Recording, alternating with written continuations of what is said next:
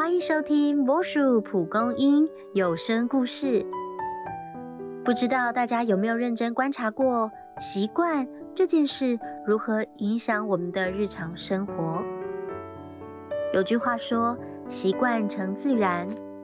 好多时候，因为习惯，反而让我们忽略了那些需要被好好珍惜的人事物。一起来听，有你作伴。这几天你自己看着办吧。秀满因为娘家有急事，决定回去一趟。没事的，你多待几天也没关系哈。万发开心地送秀满出门。因为秀满平常对饮食的控制非常严格，万发买了许多爱吃的东西，他大快朵颐，不过少了他的唠叨，好像也没想象中的美味。晚上，万发到操场散步，走了几圈，发现竟然忘了带水。平常都是秀满准备毛巾、开水，万发就跟平常一样空着手出门，连钱包都没带。结果啊，一身臭汗，只能干着喉咙回家。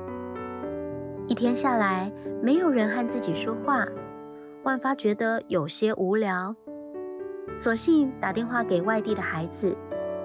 然而儿子还在加班，女儿则是跟朋友餐叙。万发决定早早上床睡觉，他试着为自己泡杯牛奶，但就是泡不出熟悉的味道。秀满不在的第一晚，万发身体虽然疲惫，但怎么也睡不着。他想起年轻时自己全心打拼事业，太太照料一双儿女，各忙各的日子也过去了。现在退休，孩子离家了，只有两人互相作伴。秀满第一次不在身边，才发现自己多么需要他。这跟自己在职场独当一面的样子真是天壤之别。